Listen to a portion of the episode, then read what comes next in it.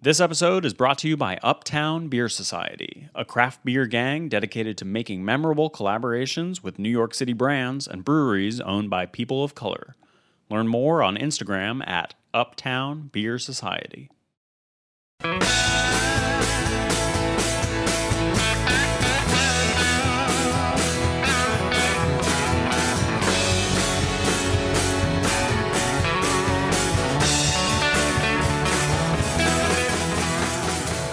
Hey, hey, hey, welcome to Beer Sessions Radio on the Heritage Radio Network. We're recording remotely, and today is Tuesday, August 18th, 2020, on Heritage Radio Network. I'm Jimmy Carbone, I'm the host. We have a special show today. Uh, one of our favorite uh, brewery owners and brewers in Brooklyn, uh, Basil Lee of Finback Brewing, is joining us with, with some of the new team he has um, that's part of the, the new Finback Brooklyn. So, Basil, welcome to the show and congratulations on all the new projects you have. Thank you, Jimmy. It's good to be back. So, just give us a quick overview of uh, Finback Brooklyn. It sounds like you've got this whole kind of beverage studio, almost like a, a this cultural center uh, with like spirits and coffee and and dumplings.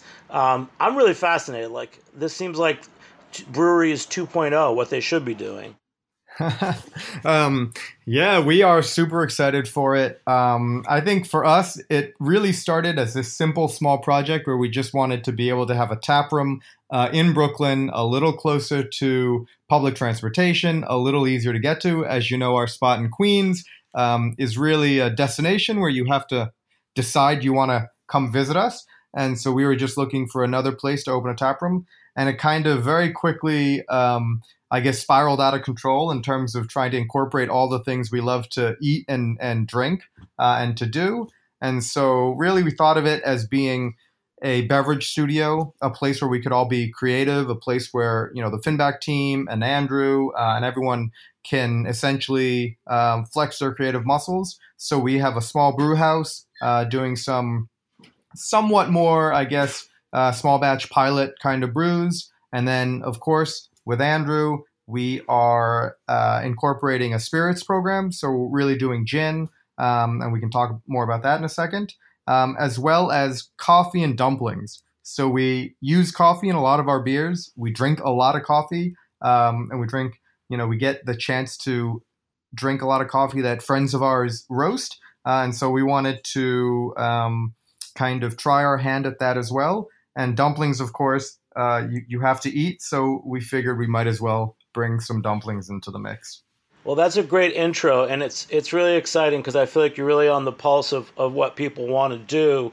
In fact, I remember if, if I was going to be a bartender in a tap room, I would always want to start my shift with a cup of coffee. So um, you're doing great. And I and, and Andrew, the, the, reason this show came together is that I've known Andrew Andrew Say Thomas for quite a number of years as a home brewer, and I think I just learned yes. recently that that you were doing the distillery with Basil at Finback. So, Andrew, tell us how, how, how you started distilling and how you came together uh, in Finback, Brooklyn.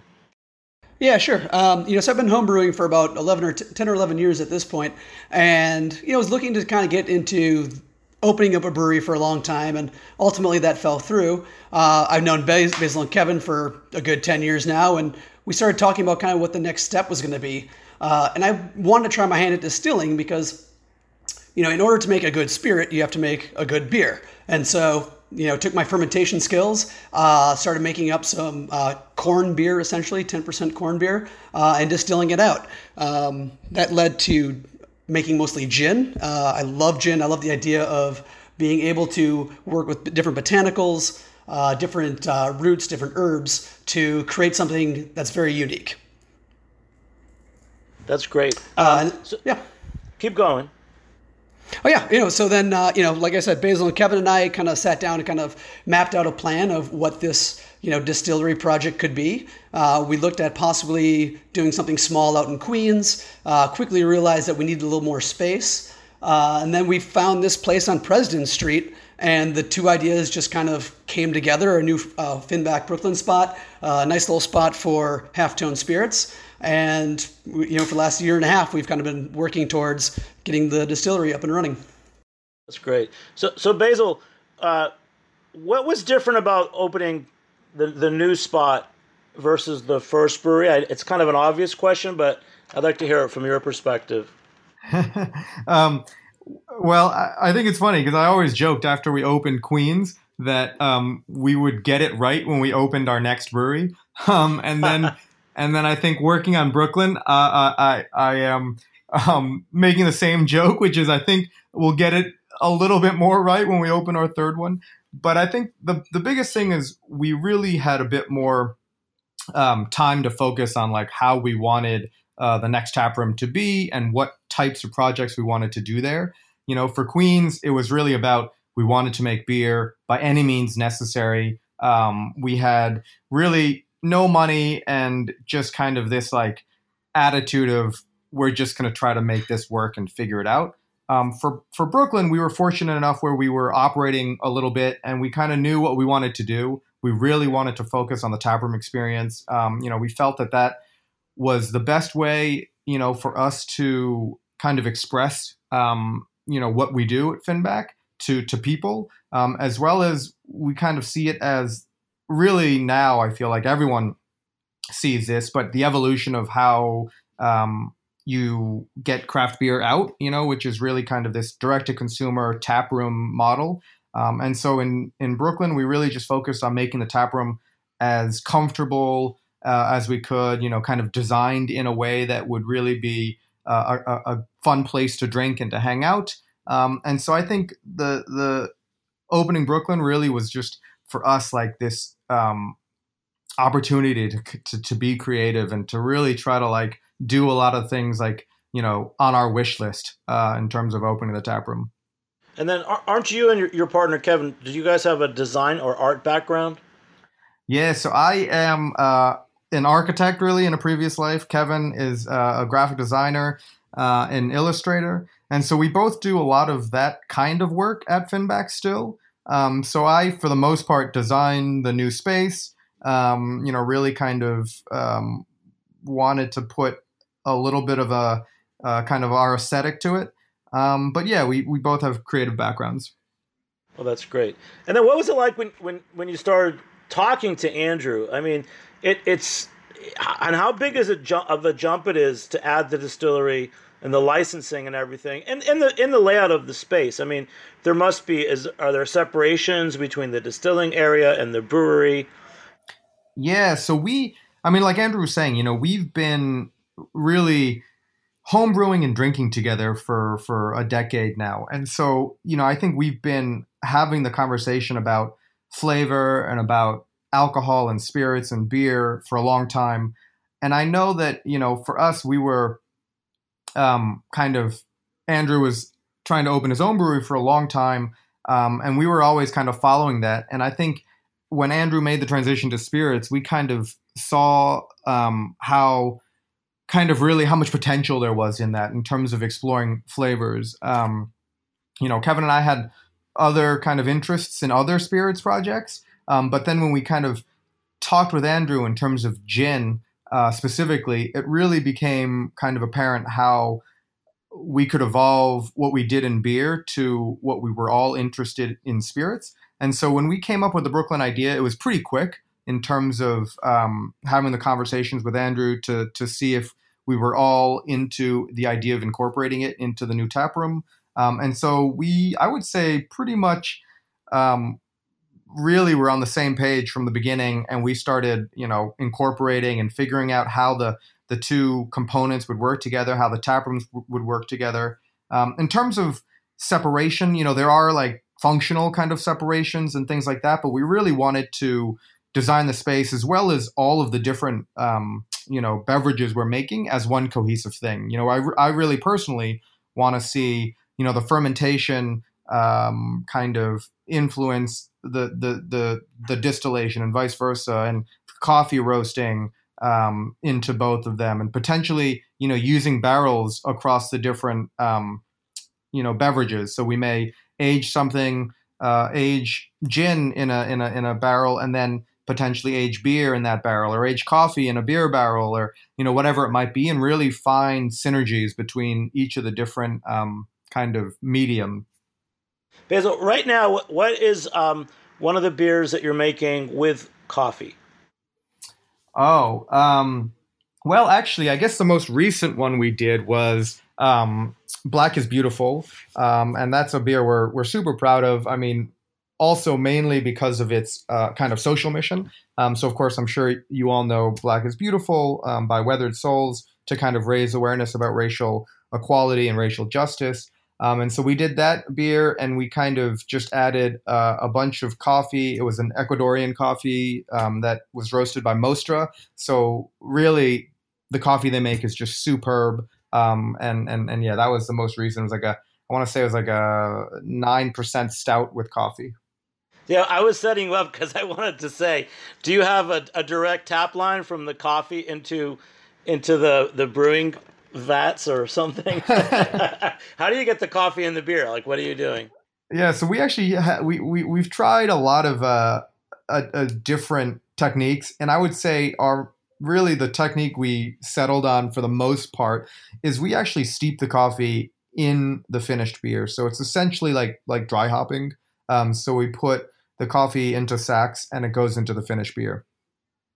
Wow, that's great. Let's go to Andrew. So, Andrew, uh, I know you were a home brewer. I've kn- I knew you for a long time. Um, when you first started distilling, uh, what were some of the challenges that you had? And then also, uh, when you moved to the facility, you know what what what type of equipment you got? You know, like the the, the intro distilling lessons you learned. Yeah, no, it's been a gr- it's been a great journey just trying to understand the way that you know different botanicals can play a role in the finished product. Like you think about something like licorice root, which everybody would kind of associate perhaps with, uh, you know, black, you know, black licorice candy. But you know, licorice root, for example, when you put it into a distilled spirit, gets like a nice, warm, almost kind of cocoa flavor, and has a natural sweetness, and really tastes nothing like licorice. So there's been a number of like. Uh, times that, that like botanicals have completely blown me away by what the finished product tastes like. And so for the first few years, there's a lot of exploring what those flavors mean, how they translate into a spirit, uh, and how we can utilize them uh, in our finished product. Um, as for the still itself at the distillery, um, we worked with a company out of Florida that allowed us to create a very hybrid modular system, uh, which is pretty cool. It allows us to make whiskey if we choose to make whiskey in a pot still. It allows us to make uh, perfectly clear neutral grain spirit, uh, which is a great carrier of flavors for gin. You want to have a very clean spirit to redistill and infuse with uh, different botanicals. Um, uh, it also makes you know a crystal clear, perfectly good vodka as well. So uh, it, it, really allows us to uh, try out different spirits, create different spirits, and, and really explore what we can do using different grains, different botanicals um, you know, different aging processes, things like that. So it's uh, it's a really nimble system and, and quite unique and, and, very beautiful. I got to say. Right. How, how much uh, research did you put into that? I mean, I saw pictures on on Instagram. It looks beautiful. Yeah, yeah, yeah. Uh, you know, so I worked with the company for about two years to design it. Uh, you know, kind of going back and forth, what ultimately we wanted to create. You know, what our budget was. Uh, you know, kind of where we wanted to scale up and and and uh, yeah, it was, it was really great. I think pretty much Basil, Kevin, and I and the company kind of all worked together, like on the blueprints, and then had it, had it manufactured in China. It came here, we assembled it, um, and uh, it's been great so far. Wow! And so when you're doing your, you know, your typical batch, I assume you're, you're what do you start with? Like what what volume of liquid, and then what do you end up with? Just as like an introduction for us. Sure, yeah. So we're using um, uh, New York State uh, flaked corn. We are a New York State uh, farm distillery. Uh, so we start out with essentially 2,000 pounds of corn. Uh, we ferment that down into um, a 10% uh, wash, a corn wash. we then distill that one time out, and what comes out on the first distillation is basically 95%, you know, as pure of grain alcohol as we can get. Um, we can uh, proof that down and turn that out into vodka, uh, or more likely, we will redistill that. And so when we redistill it, uh, we will uh, macerate different botanicals in that spirit for a day or two, sometimes four or five, kind of depending on the spirit we're making. Uh, and then we will redistill that spirit through what's called a gin basket. And in the gin basket is all the various botanicals that you want to flavor the gin with. And so the vapor passes through, the alcohol vapor passes through the gin basket, infuses, and comes out the other side as glorious, delicious gin. Wow. So that's is that called double distilled or twice distilled? Uh, now, I mean, like, the, it could be considered twice distilled. Uh, we have what's called like a rectifying still, so it's kind of hard to count distillation numbers. I know people love to say like, "Oh, this vodka is eight times distilled." Um, hypothetically, you know, because we have uh, 18 plates in our still and we're distilling it twice through, we could say it was distilled 36 times. Um, so it's kind of a, a, kind of a marketing misnomer, to be honest. Um, but it is a, a, very pure and clean spirit, which is what we're going for. Wow. And then, what are some of your favorite uh, botanicals to use? I know you mentioned the licorice root. Yeah, uh, I mean, so our flagship gin utilizes hawthorn berry, um, which is something I came across. You know, I was looking at different uh, gins across the world, and some people use lingonberry or raspberry, uh, but I wanted something a little more local and came across uh, hawthorn berry, which is native to New England. Um, it's a small red berry. There's a tree that grows just down the street from me in front of a grocery store for hawthorn berry, which is that prevalent. You might just see it every day and not know it's there. Um, but it has uh, it's related to uh, the rose plant and rose petals. So uh, aromatically, it has this really nice floral note to it, but it is at the end of the day a red berry, so it provides this nice like fruity uh, backbone to the gin as well. So uh, I don't know many spirits that use hawthorn berry, uh, but I think it's a really it's a big highlight for us. So like d- down the road, what are some of the plans? Are you going to have different botanical gins, or is is there any any other yeah. creative uh, vision? Absolutely. So right now uh, at the uh, President Street Brooklyn location, uh, we have three gins available. We have a London Dry that utilizes a lot of citrus fruit, um, and it's very kind of classic. You're kind of what most people expect, you know, a gin to be, but a bit more elevated, a little bit more refined. Uh, we have our flagship, which is kind of considered like a new Western style. So we use hawthorn berry, we use sumac. Um, uh, cardamom, pink peppercorn. So it's a little more. Um, uh, a little more unique, certainly. Uh, we have a magenta gin, which is a pink gin that utilizes uh, rose hips, raspberry leaf, pomegranate seeds to get like a really fruit forward gin. Uh, so we have those three right now. Uh, we're working on a kind of an international series uh, one will be like a Japanese style using genmaicha tea and yuzu. Uh, we're looking at doing like a Spanish style using uh, mandarin oranges and um, olive leaf. Uh, and then we're also going to have like a rotating hop series, obviously working with Finback and, and all the, the beer aficionados out there. Um, we will have a rotating hop series. First one out is going to be Cascade, so we'll be using Cascade hops, but kind of supplementing that with those nice like grapefruit notes and, and orange notes you get from Cascade hops, a little bit of wormwood in there to bring in the dankness. Um, so yeah, no, we will have a, a, pretty much evolving kind of rotating series of gins, um, seasonal gins, one-off gins, uh, but really a huge exploration of what uh, gin itself can be. Well, I'm quite impressed. So this is really a standalone spirits operation. This isn't just like you know, boiling off beer and coming up with a beer, a spirit or something. Yeah, no, it, it's uh, it's you know, in many ways, like this whole Brooklyn location is kind of a, a place to experiment with flavors and tastes and the interaction of of, of all these different um, beverages and, and flavors. Yeah, I think what was um, really interesting to me is is actually thinking about how gin is this really this foundation of playing with flavors because you have so many different botanicals that you can infuse and and essentially curate um, that it was this really interesting creative uh, spirit that we could play with. You know, I think that we and, and for me personally, you know, I, I definitely drink drank gin a long time ago, and I think just kind of got away from it.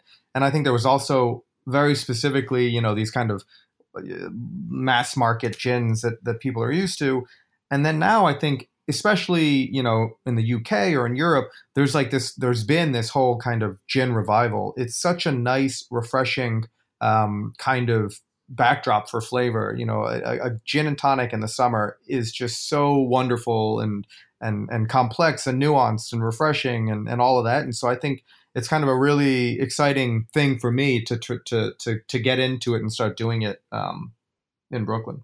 That's great. I, I love gin. I remember a few years ago, uh, Barr Hill out of Vermont was was my gin of choice. Also made like a small batch from a farm and, and made from honey.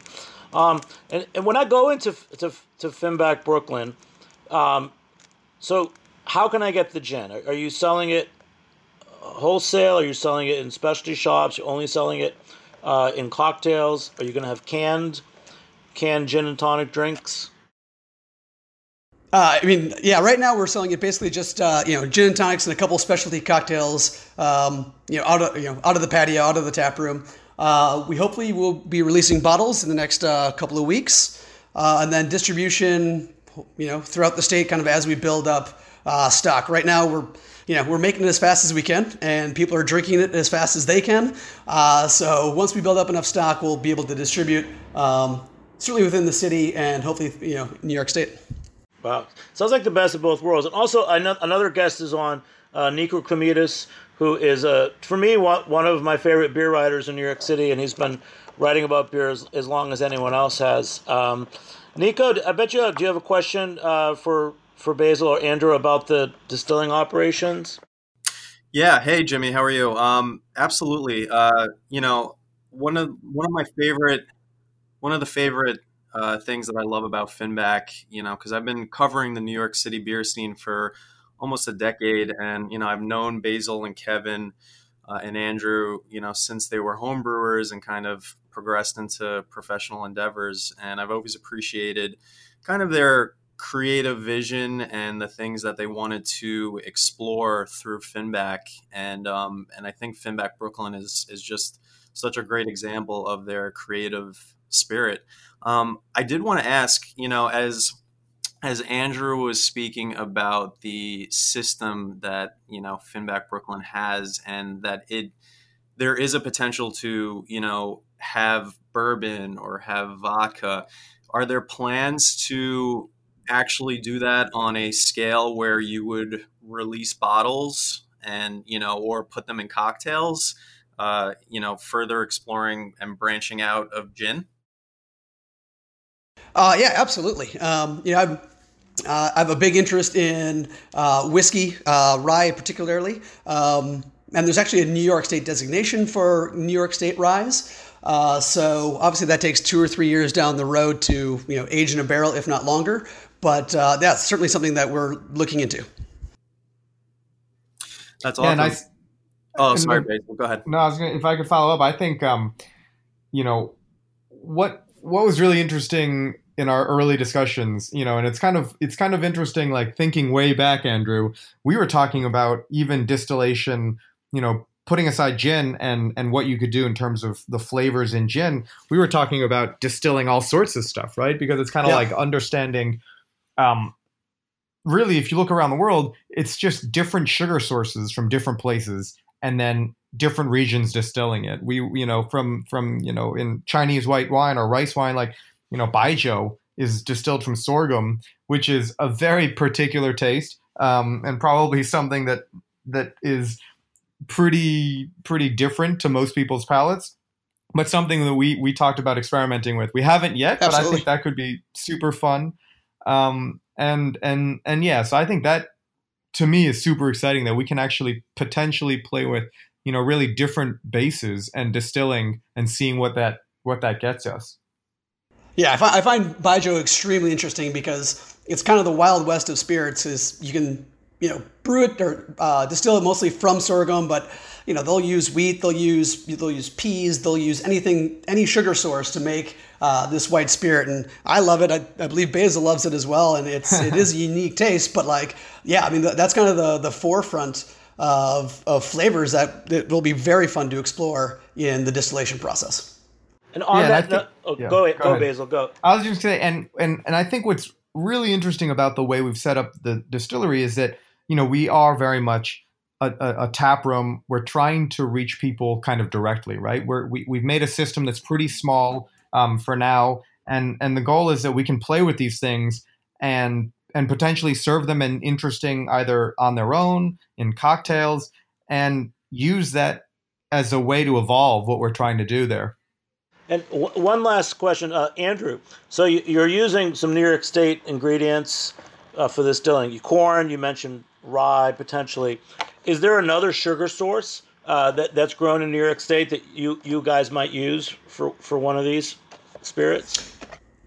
Uh, not not initially. Um, we particularly like corn because it has a great uh, mouthfeel, a bit of residual uh, sweetness to it. Um, especially in a gin, I find uh, barley and and wheat a bit harsh. Um, so right now, I think we're mostly looking at um, uh, corn. Although there is uh, a sorghum uh, sorghum producer upstate, which you know one day we could possibly be making uh, baijiu from them.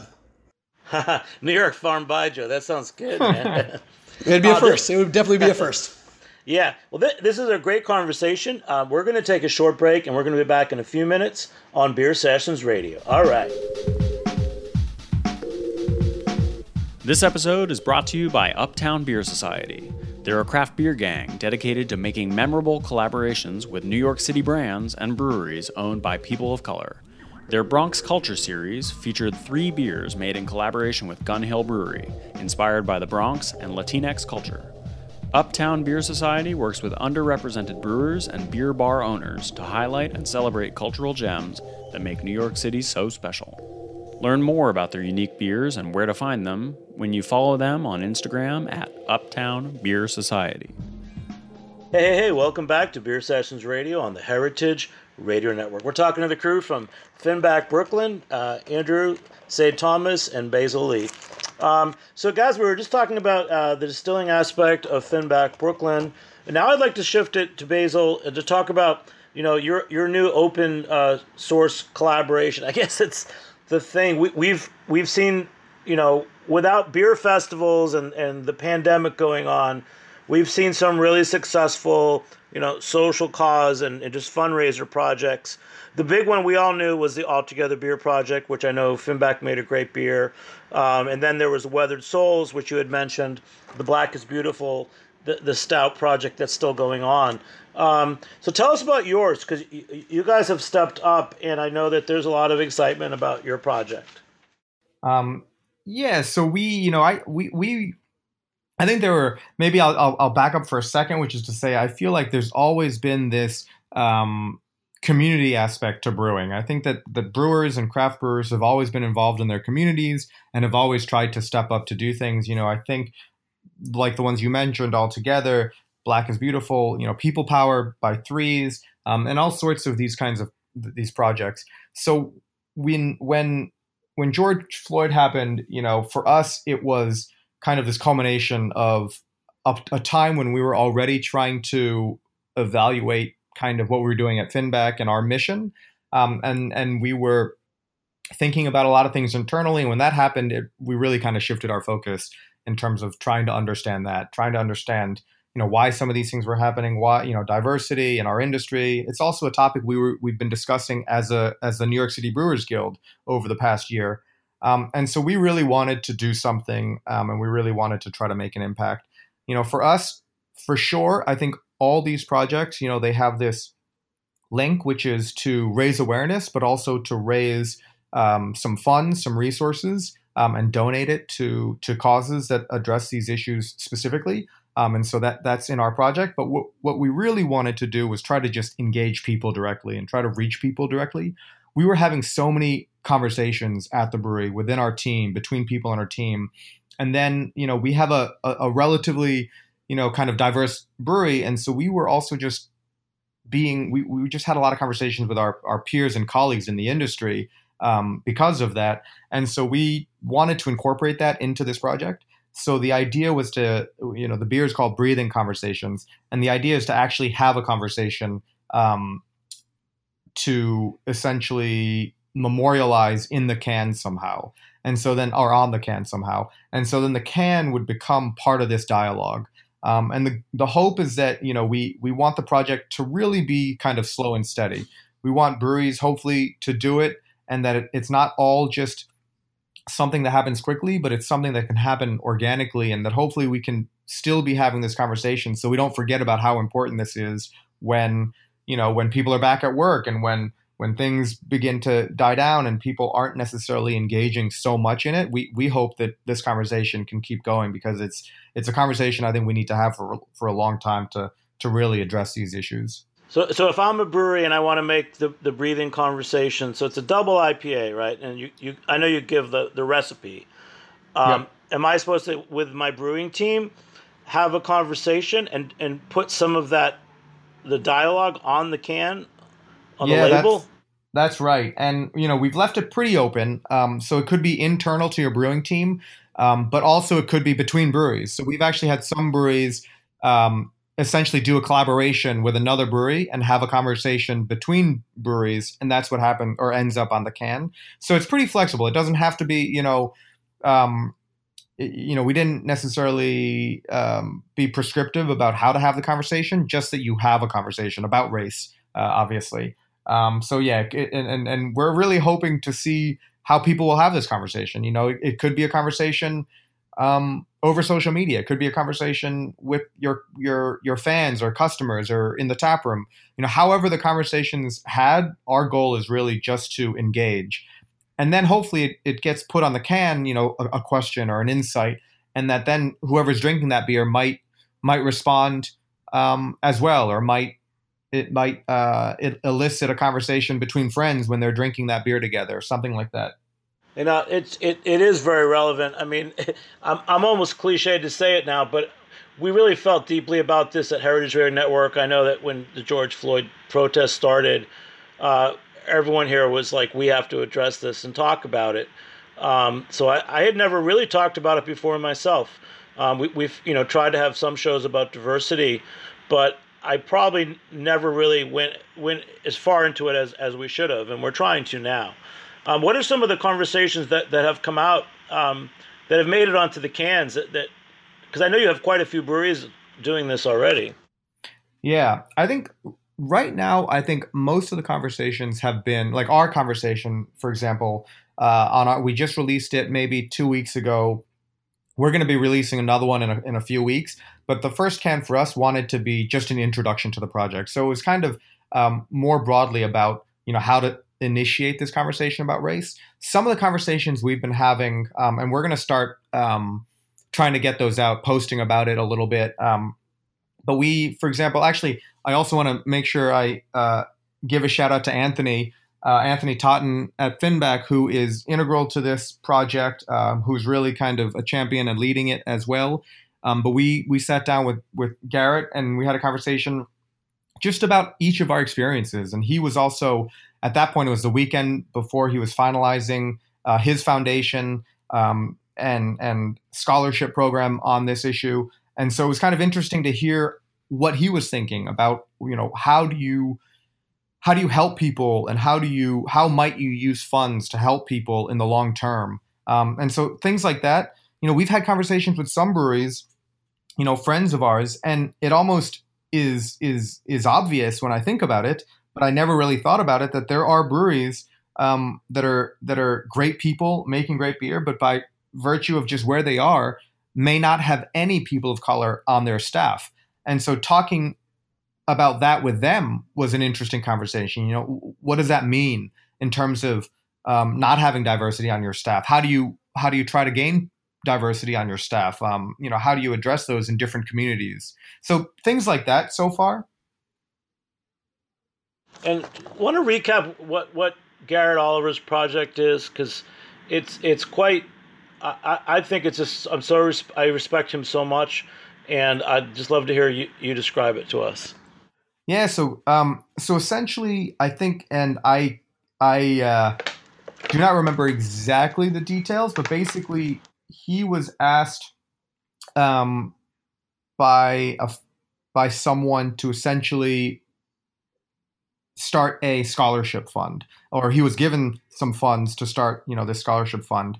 And so he kind of put together a team, and the idea is to um, essentially create an opportunity for uh, black uh, brewers and people who wanted to become brewers, um, but also I think people who are in the industry and who could um, advance their careers and their development with this. Um, I want to say it was a relatively modest amount of money to begin with, you know, thirty, forty thousand dollars. um, but very quickly, you know, it, it, it's you know, people are supporting it and and and giving it to it, and I know that the idea is really to he's going to find people work together with his team to essentially give scholarships um, to people of color to get into the industry to like to go to a brewing school or, or to get paid as an internship or something? Exactly exactly. Yeah. i think specifically to go to a brewing school i can't remember if it was siebel specifically or which program it was but specifically for a program. You know on that same topic um, new york city brewers guild um, has a diversity initiative working with uh, chris from daleview and and chris from rockaway um, also doing a similar thing in that trying to essentially have a New York City internship program for people of color, um, and they'll intern at New York City um, breweries. I think that's going to kick off probably in the next couple of months. Probably by next year, someone will actually be on that, uh, uh, you know, kind of going through that program. And so, you know, similar ideas is how do we kind of attract and support people of color in the industry? I think New York City is already, relatively speaking, um, you know, a, a more diverse um, place for the brewing industry. But I think certainly we can do better here, and hopefully these these programs start multiplying outside of New York City, um, so that we can really get more diversity across the board.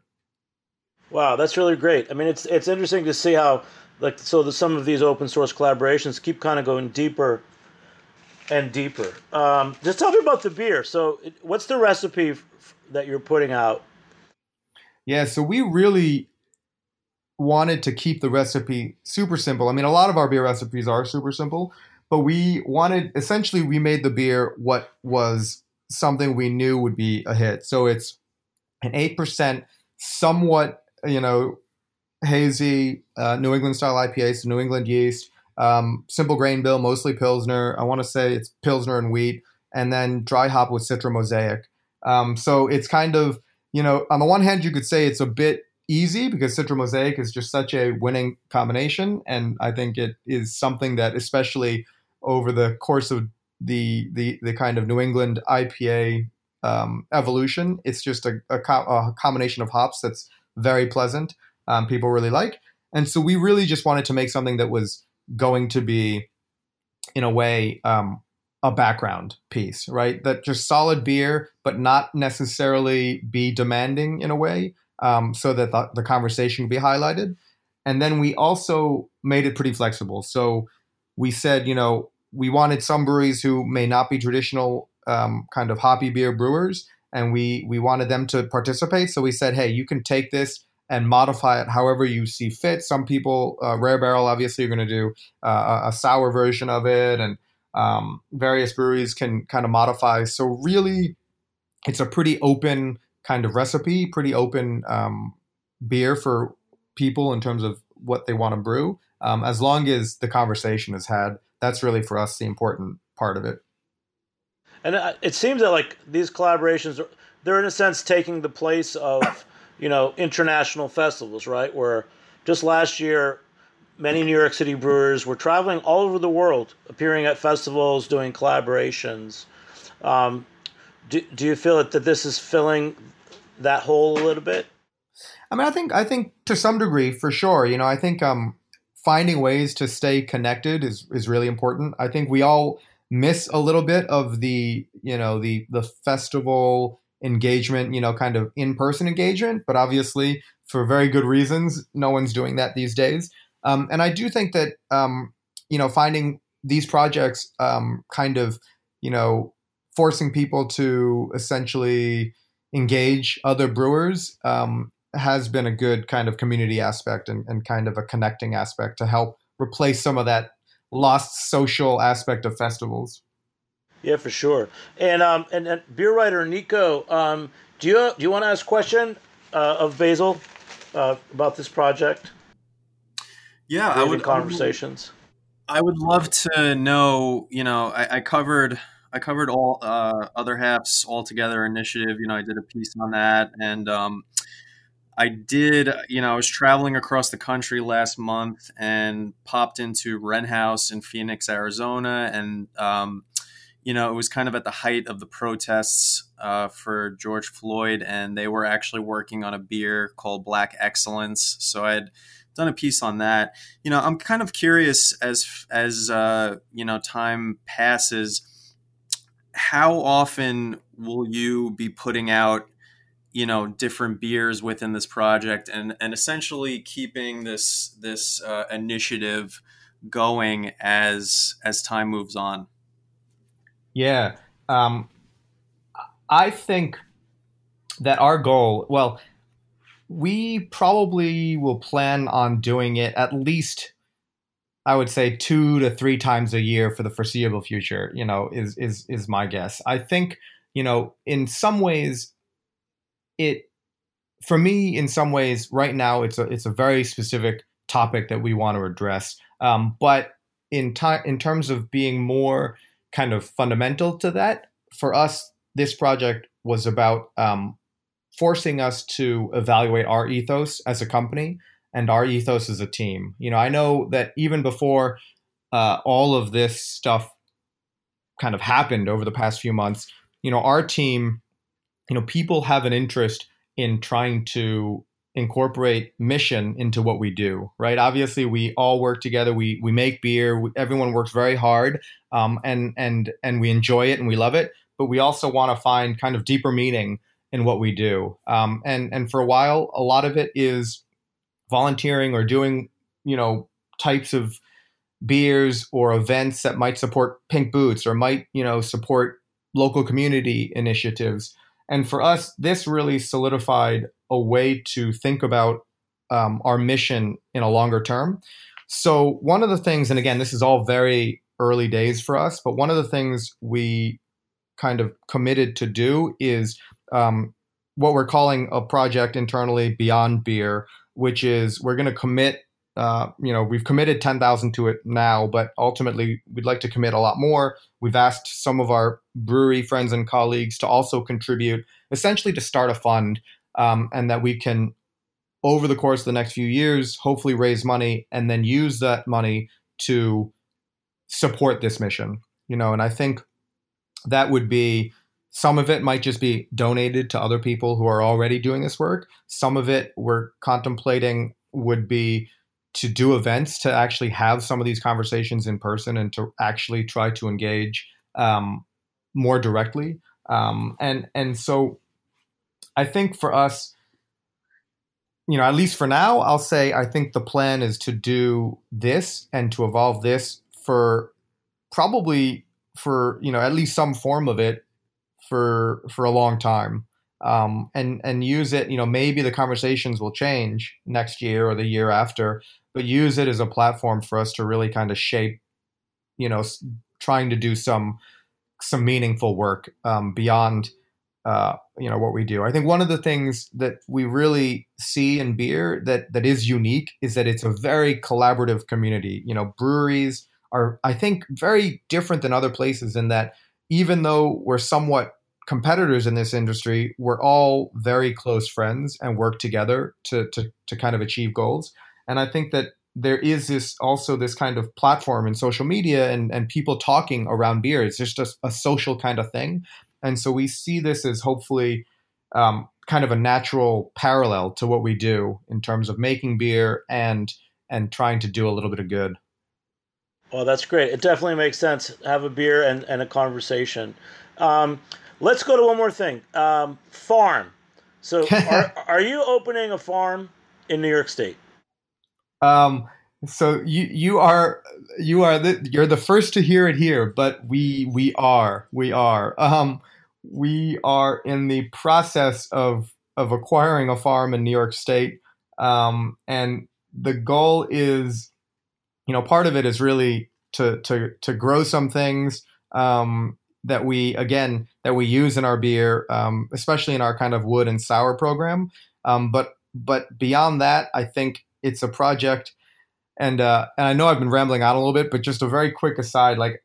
Uh, I took a trip to Mexico, and it was specifically to learn about um, agave and mezcal, and it, it was kind of really inspiring to me because it was this very clear intersection between land agriculture, people, and this product that's created, which is a spirit or an alcohol.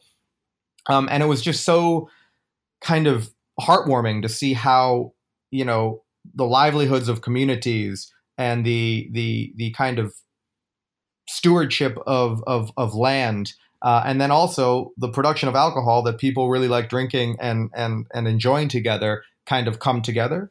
And so we wanted to kind of try to have some of that in our lives. And so we've we've um, started looking for a farm early this year.